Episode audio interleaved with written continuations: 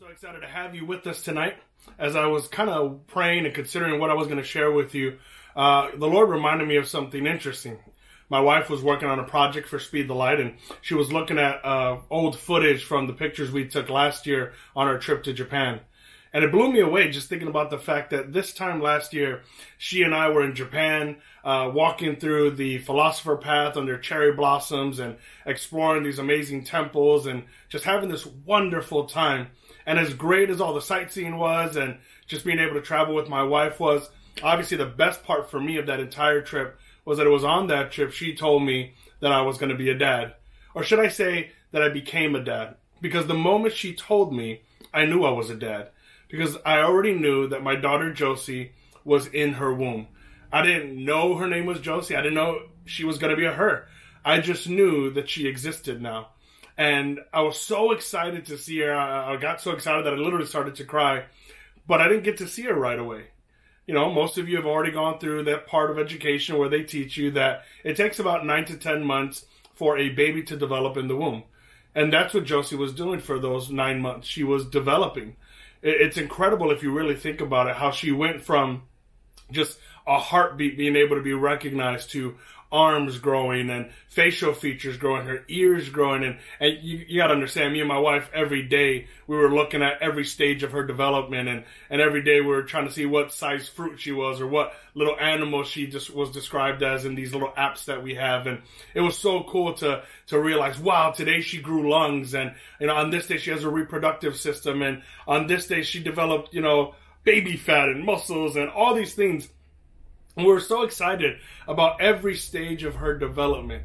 And the crazy thing is, she's doing that while in pitch darkness, uh, not having ever met anybody, trapped in this womb for nine months.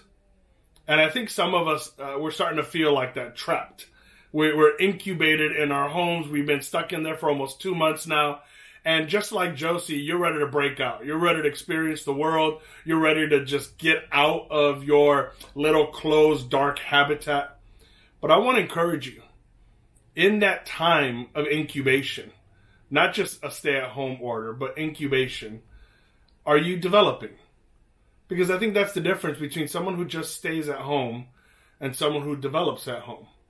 I think you've been given a golden opportunity to develop in darkness. And that might seem like a bad thing, but I think that's the best blessing God can give you, because developing in the public eye is difficult. It comes with much criticism. It comes with all this pressure and eyes upon you.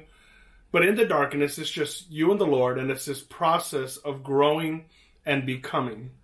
And not just when it comes to the stay-at-home order, but by the very nature of your age, those of you who are teenagers watching right now, you have to understand that this is the greatest time of incubation of your life. Right now, you are developing who you are going to be for the rest of your life. Right now, you are uh, setting steps and, and organizing paths that are going to lo- lead and determine the rest of the course of your life. Your study habits are going to determine what college you go to or what trade or profession you go into. Your ability to form relationships is going to determine the type of relationships you'll have long term. The person you choose to date, the people you choose to keep in your inner circle. There's so many decisions that you're making right now that sometimes, if we're honest, can start to feel a little overwhelming, maybe especially for some of you who are juniors and seniors or recent graduates. But here's the deal. You don't have to be afraid during this time of incubation. You just have to be purposeful. You have to be intentional about trying to grow. And I think it's interesting when you look at the Bible and you study the life of Jesus, there's this gap in his life that we don't hear much about in the Gospels. We hear about his birth and his growth and his early years. And then we hear up to about the age of twelve, which I think is fascinating from a youth pastor perspective. And then between the ages of about twelve to thirty, darkness. You don't really hear almost anything except for one verse that we find in Luke chapter two. In Luke chapter two, uh, Jesus and his parents go uh, to a local synagogue, and, and they're going for this special time and, you know, this kind of religious thing that they had to do at the time. And the Bible tells us one last thing about Jesus before fast forwarding to Jesus when he's thirty years old. And I think in that one verse, we can encapsulate what Jesus did between the ages of twelve and thirty. and what I hope Jesus is doing in you between the ages of twelve and thirty. And listen to what that verse says. It's in Luke chapter two, verse fifty-two. It says, Jesus grew. Now let me just pause right there, because I think that does sum it up. Between twelve and thirty, Jesus grew. And if you're anything like I was as a teenager, we want to rush that process. We want to be grown. We want to be able to drive. We want to be able to live in our own place. We want to be able to have our own money. We want to rush to the final product. But here it tells us what Jesus did. It says that Jesus grew, and listen to how he grew. He grew in wisdom and in stature and in favor with God and with all people. See, I think a lot of us, we're just growing sideways right now, right? We're not able to run around. We're not able to do much. We're just kind of sitting at home and eating. But I don't think that's the kind of growth that Jesus wants from you right now. Right now, you have an opportunity to grow in wisdom, in stature, and in favor with God and all people. And I want to take some time to walk you through what that means. And if you're taking notes, the first thing you want to write is that Jesus grew in wisdom. He grew in wisdom. See, wisdom is not just about facts. It's not just having a lot of knowledge. There's a lot of people who are intellectual and lack wisdom. There's a lot of people who have a ton of book smarts but lack all types of wisdom. See, I believe wisdom is the ability to utilize knowledge appropriately. Wisdom is the ability to know what you should or shouldn't do. Proverbs says it like this. Proverbs chapter four, verse five through eight. Get wisdom. Develop good judgment. Don't forget my words or turn away from them. Don't turn your back on wisdom, for she will protect you. Love her and she will guard you. Getting wisdom is the wisest thing you can do. Ironic. And whatever else you do, develop good judgment. If you prize wisdom, she will make you great. Embrace her and she will honor you. There was a season early on in my walk where I was fascinated and obsessed with wisdom. I was devouring the book of Proverbs because it's a book of wisdom, and, and I just wanted to grow wise. I was reading all types of quotes. I would spend hours online just reading quotes. I wanted to become wise because I believed that I was intelligent, but I was still making foolish decisions. I needed wisdom, and I wanted to chase wisdom down. I think you have an opportunity, if you learn to prize wisdom, to grow in that. But you have to be willing to develop. And development isn't always easy. There's growing pains with development. Sometimes they say, in order to be old and wise, you got to be young and stupid. There is this process, and a lot of times you're going to make mistakes, and it's in those mistakes that you become wise. But there's a few things that wisdom that I think are important for you and I to understand. First one is that godly wisdom is what we're talking about. Luke two, Luke chapter two, if you carry on with the story that we were reading, verse forty-five through forty-six, says, when they couldn't find him, they went back to Jerusalem to search for him there. Three days later, they finally discovered him in the temple, sitting among the religious teachers, listening to them and asking questions. Now, again, this is a little different. A twelve-year-old right now, if you're twelve years old and you went missing for three days, I don't think your family would think you were wise. I think they would kill you, or let me rephrase that, um, discipline you, right? Your family would not be happy. If my daughter was missing for three days, when I found her, I'd hug her, and then punishment is probably going to come right after that. But this is different in the sense of who this was. Uh, Jesus, if you understand, for these three days, he was at the temple. He was in church. He could have been anywhere with his parents gone. This could have been a, a home alone situation, and, and he could have had parties, and he could have run around with his friends. He, he could have gone anywhere in Jerusalem. This was during the Passover time, so there was a lot going on. He could have uh, found people and other people his age and, and play with. He could have went sightseeing through all the uh, views of Jerusalem, and uh, he could have uh, even gotten into trouble. I think sometimes we get into the most trouble when we're just bored. When, when we don't have anything to do, we just come up with doing dumb stuff. Instead, he was sitting among wise men, learning to become wise. He was sitting among wise men, learning and teaching. See, when you want to grow in your wisdom with God, you have to decide where you're going to be. Are you going to stay connected in your word? Are you going to take time to be in the presence of God? Are you going to seek after wisdom, which comes from the Lord? Or are you just going to waste your time playing Fortnite all day? They're just going to waste your time making TikTok videos or watching other people engage in their lives. And listen, I don't, I don't want to slam on, on TikTok videos, but here's the irony that I find. While you're sitting there watching hours and hours of other people dancing on a screen for a few seconds, keep in mind that they are making a ton of money off of you just sitting there and watching them. See, they're being productive, I would argue. You know, we put up a TikTok video, we get a couple fines, but they're in the process of work. So I think it's a little bit different. I'm not trying to diminish what you're doing. What I am saying is, are you taking opportunity in the season of being sometimes alone, sometimes just closed in in your house, to grow and develop in your wisdom, to read books like Proverbs, to read other books that are going to help sharpen your mind and develop you, to talk to leaders and, and ask questions to sharpen your mind. Listen, growing in wisdom isn't just growing with God, but it's also growing with people. Remember, we said that he grew in wisdom, stature, and favor with God and with people. Proverbs thirteen twenty says this in the Good News Translation. Keep company with the wise, and you'll become wise. If you make friends with stupid people, you'll be ruined. You know, I think right now is a great opportunity for you to take inventory of the people in your life. Who are the people that you want to keep? And who are the people that you're glad you're not seen with every day? See, there are some people that are just going to be part of your ruin.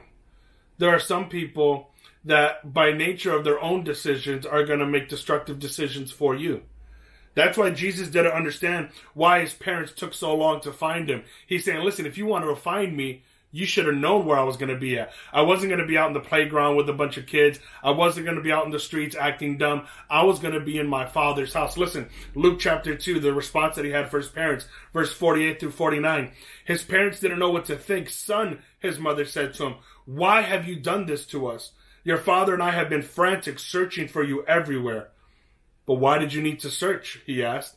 Didn't you know I must be in my Father's house?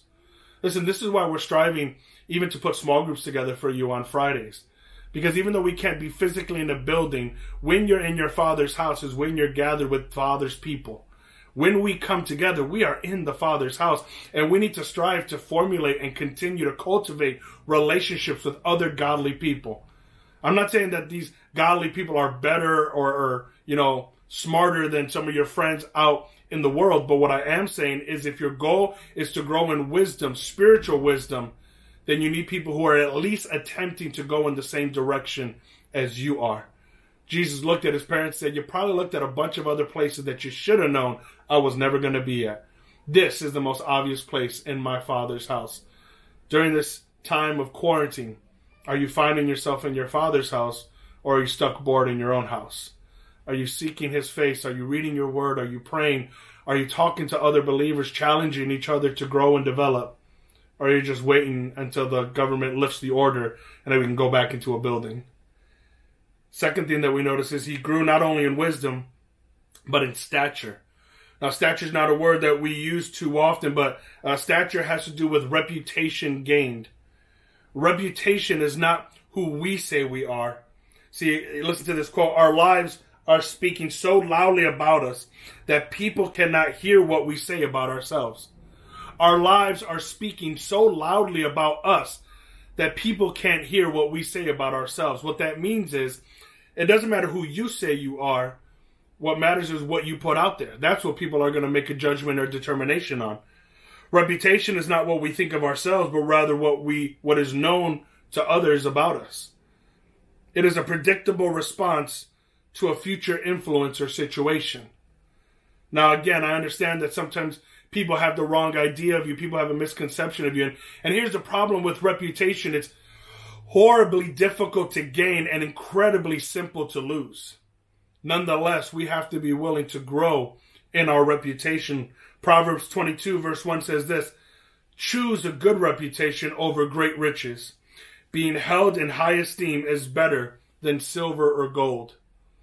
Who you are, your word, everything that you do and the way you represent yourself builds your reputation. If you tell your mom you're going to do your dishes and then she comes back hours later and the dishes are done, that's part of your reputation. Let me tell you, uh, one mistake I made that's followed me to this day. When I was a young boy, uh, my aunt sent me into the store, Walgreens, to buy her pop. I went in to buy a can of pop. I, I pulled the can of pop out of the freezer or the fridge that was there. I went and the, the guy rung me up and he charged me about five bucks for this one can of pop. Now, again, I was just a kid. I wasn't really thinking. I wasn't paying attention. I gave him the money. My aunt gave me. He gave me back the little bit of change. I went, gave her the pop, and she looks at me and goes, "Where's the rest of my money?" And I'm thinking, I don't know. So we go back into the store. It turns out I took that can of pop from a six-pack that was in the fridge. So when he rung it up, it rung up as a six-pack. And so he charged me for a six-pack. Now, to my credit, I was a kid, and this was a grown cashier. He should have known better and understood, why am I charging this kid five bucks? So, in my defense, I think he's just as dumb as I was. But to this day, my family will never let me let that down. My family will bring it up. They'll say stuff like, "Oh, have Joey do it. Are you kidding me? He doesn't even know what a can of pop costs." And I'm like, oh my gosh, that was like twenty-something years ago. But that's sometimes how reputations are. Now, now that's a silly example, because some of you have reputations that are following you that you feel like you just can't shake. Some of you have reputations based on some really bad mistakes you've made that have followed you for much longer than you deserve. But listen, the goal is to have a good reputation with God, primarily and firstly. Galatians one ten says, obviously, I'm not trying to win the approval of people, but of God. If pleasing people were my goal, I would not be Christ's servant. We can't live our lives trying to please everybody. We can't live our lives trying to show everybody that we're not who we used to be. We strive to be everything that God called us to be. And people are always going to have their opinion one way or the other. And listen, there are some people who are never going to change their opinion about you. They're going to be stuck on that one moment, and they're forever going to look at you like that. And honestly, there's nothing you can do. You just got to be willing to move forward. But if you're willing to grow in your reputation in heaven, that will follow you to earth. First Peter chapter two, verse twelve says, "Be careful to live properly among unbelieving neighbors. Then even if they accuse you of doing wrong, they will see your honorable behavior, and they will give honor to God when he judges the world." Yes, it's true that many won't be able to give you a good reputation, and they're going to be stuck on things. But the ones who do give you a good reputation will defend you even when you're not there. See, reputation has a way of protecting you when you're not able to protect yourself. For example, somebody might say something about you. "Oh, did you hear so-and-so said this about somebody?" Your reputation will defend you and say, "You know what? That doesn't sound like what so-and-so would say. I don't believe you. I'm going to ask them. I'm going to check with them." Why? Because that just doesn't seem like their character. That doesn't seem like who they are. I know this person. I've seen their reputation. And so I'm not going to fall for false accusations because I know the truth of who they are. Your reputation will save you more times than you can imagine. But it's very important that you take the time to grow in that reputation and understand that it's going to take time. That it might be a couple years in. It, it may take a while for people to see you for who God is calling you to be. I remember even uh, years after I graduated and, and I was a leader and I became a pastor, I ran into some people who used to know me as a young student, and they weren't amazed that I was a pastor. They were amazed that I was saved. And I was shocked. I'm like, I wasn't that bad as a kid, but all they remember was the reputation of the last time they saw me, not of who I became. And as they began to see who I became, slowly but surely they forgot about who I was, and that was replaced with who I am.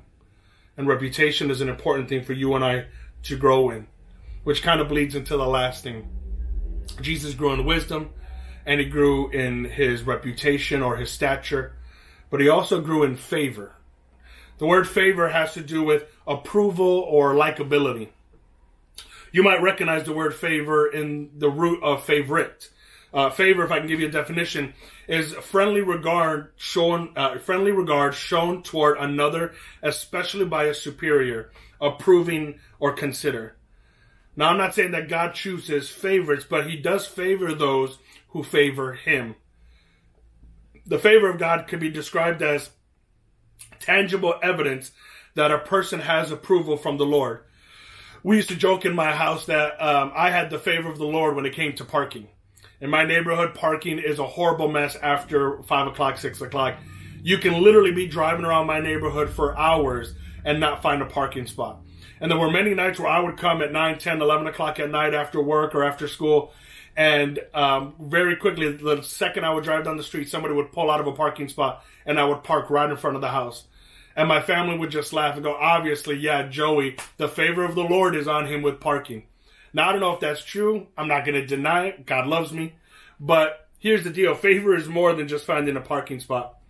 God shows favor on the ones who delight in him, who connect with him, who honor him. Listen, your favor with God, Isaiah sixty-six verse two. Has not my hand made all these things? And so they come into being, declares the Lord. These are the ones I look on with favor, those who are humble and contrite in spirit and who tremble at my word. When you're humble, God will show his favor on you. Why? Because you're trusting him. You're not full of yourself. You're not arrogant. You're not believing that you could do this on your own. See, when you're prideful, God is just going to take his hand off of you. Why is he going to show favoritism towards you when you're showing favoritism towards yourself?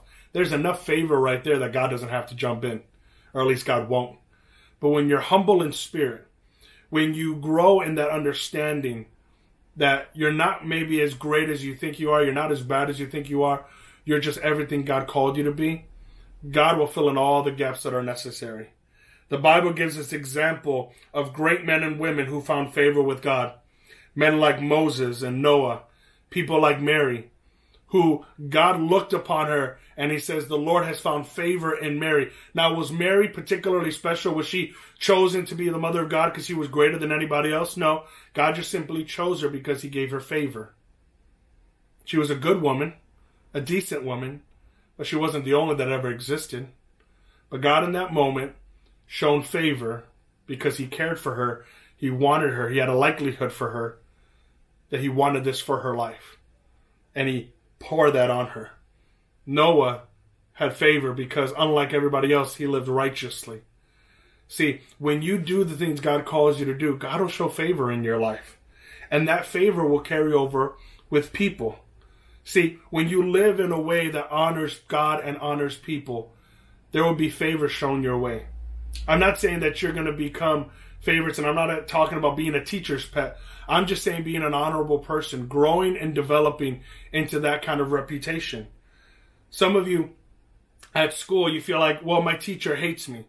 Okay, I understand that. And to a certain extent, maybe that's true. But let's be honest for a moment. What are you doing that makes your teacher not care for you? Because it's easy to say, oh, my teacher hates me, and just leave it at that. Like, it has nothing to do with me. That's just how they are.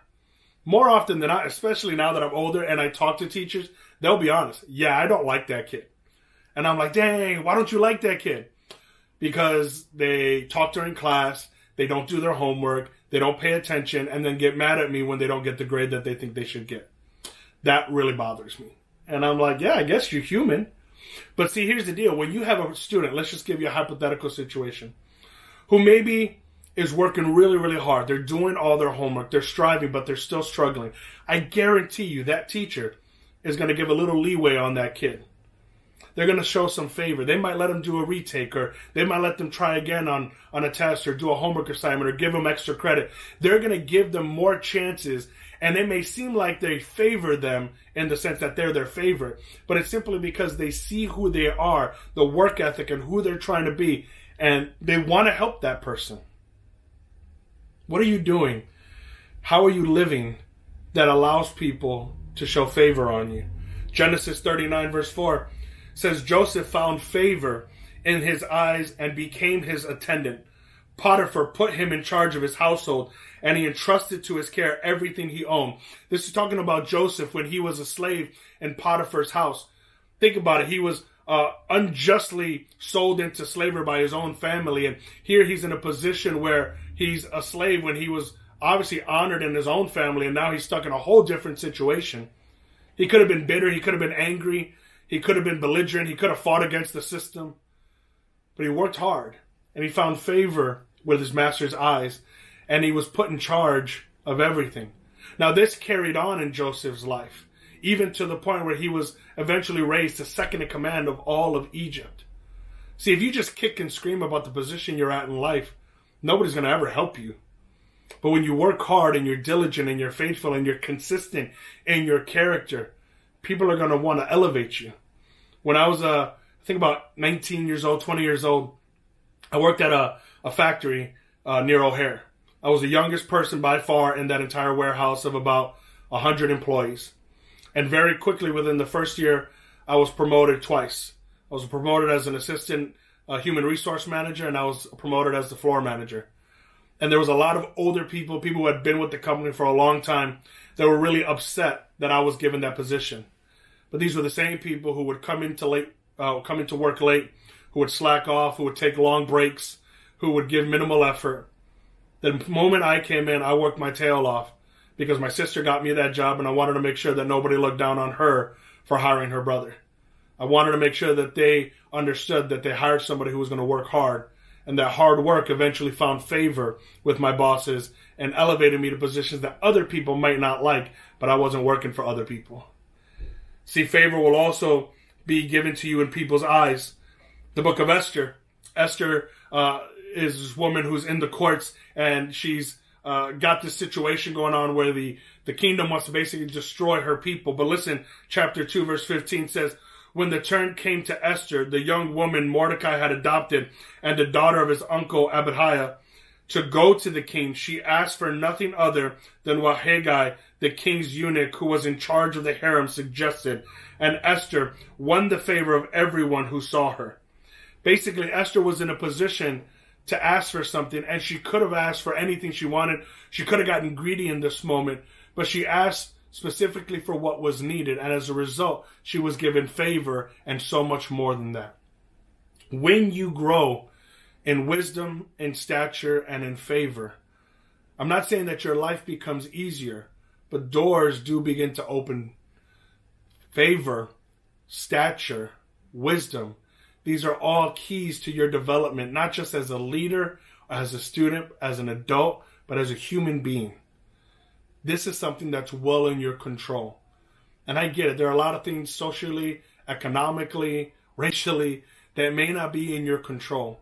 But becoming wise, having a good reputation, being the kind of person that gains favor with God and with men, that is one hundred percent in your wheelhouse. Jesus dedicated his younger years of his life to growing. See, a lot of us, we want to jump right in, but from the ages of twelve to thirty, he strived to grow in wisdom, stature, and favor. thirty years of training for three years worth of ministry. And a lot of us, we want three years worth of training for thirty years worth of life living. He spent the majority of his younger years so that his later years will be more fruitful. Somehow, we've convinced ourselves that everything has to happen now. And in a world of COVID nineteen, I think we realize that the world slows down, that we can't have the things that we always wanted, just like we always wanted, that Amazon ain't delivering overnight anymore, that some things are going to take longer than others, that we need to slow down and take the time to grow. I need to to to do things now. It's kind of the mentality. And I've been there. Listen, as a teenager, we think, well, I, I need to find my future wife or husband now. And, and I need to decide what career I'm going to have now. And I, I need to be able to enjoy my life now. Listen, grow now. Develop now. You got it backwards. The next ten to fifteen years are your greatest years of preparation you'll ever have. You don't need to find the one. You need to spend the next ten to fifteen years becoming that one. You don't need a part-time job. You need to study and work hard so that you can have a lifelong job. You don't need uh, to push God till the later years of your life. And I hear that all the time. Well, I'll get serious about God when I get older. No, no, get serious about God now so that you have a solid foundation when you're older. And so here's my challenge for you as we wrap this up. Slow down. Don't be in such a rush to figure everything out. Take the next ten, fifteen years and focus on developing. Train to be who God called you to be. Grow in wisdom, stature, favor with God and with men. Listen, Proverbs chapter three, verse one through four, "My child, never forget the things I have taught you. Store my commands in your heart. If you do this, you will have many years of your life and will be satisfying. Never let loyalty and kindness leave you. Tie them around your neck as a reminder. Write them deep within your heart. Then you will find favor with both God and people, and you will learn or earn a good reputation. I'll close out with this. Uh, like many of you, I spent the last several weeks watching the documentary on the nineties Bulls called The Last Dance. Now listen, this was my childhood, all right? I'm reliving my youth, and I'm going back, and, and hopefully some of you guys got to understand who the nineties Bulls are, because the disrespect is real sometimes from y'all. But here's what I need you to understand, because we look at the GOAT, we look at Michael Jordan, and we just see the finished product. And hopefully if you watch that documentary, you'll realize that, yeah, he was cut from his high school team his freshman year, or at least he didn't make the varsity, I should say. When he was drafted in eighty-four, he wasn't drafted number one. He didn't win right away. For years, he was beat up by the Detroit Pistons. He was beaten out by the Boston Celtics. There were teams that were bigger and stronger than him that defeated him. He didn't realize or understand yet how to play with the rest of his teammates. From eighty-four to ninety, he grew. He grew in his understanding of the game. He grew in his physical abilities. He grew in his jump shots and his scoring ability. He grew in every aspect of his game. And as he grew and developed, so did his game, so did his involvement. He grew in even understanding how to make other players better. He grew so much in those first years of his career that in the latter years of career, he won six N B A titles, N B A Finals M V P, multiple championships, records, gold medals, became the most historically favored and arguably the greatest player of all time. Because he grew. Because he never stopped trying to grow. You want to be the greatest of all time? You want to be everything that God called you to be? Tie it around your neck right now. That I will dedicate myself to development, to growth, to becoming exactly who God called me to be. I'm not just going to sit back and wait for somebody to hand this to me. But I am going to grow in wisdom, in stature, and in favor with both God and with men. So let me pray for you. And I want to ask God to help us, because on our own, this is impossible. Heavenly Father, God, we thank you. We thank you for your word, God. We thank you for its guidance. We thank you even for the times where you slow us down. And God, we just pray for your help right now, Lord. God, we pray that you would help us to grow in wisdom, that you would surround us with wise people to guide us and to care for us, that you would give us the, the diligence, Lord, to seek your word and to grow in our understanding and to gain wisdom, Father God, to have a hunger for it, Lord. Father, we pray for our stature, God, that our reputation would precede us, God, that our reputation would defend us, Lord, that we would work hard to make sure that people understand who we are in you and not just the mistakes that we've made in our past, God. And Lord, I pray that we would grow in our favor.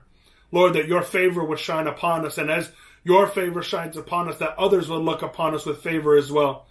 That other people would see us and would, would have good thoughts about us and would want to help us, Lord, and would want to come alongside us because, Lord, you have shown favor upon us as well. God, I pray that we would not be in a rush to accomplish all of these major goals we have in life. But, Lord, we take every day to work on it, to be stronger than we were yesterday, and to become everything you called us to be, and nothing more but nothing less. We call that all in Jesus' mighty name. And everyone said, amen. God bless you guys. I love you, Excel. We'll see you tomorrow in small groups.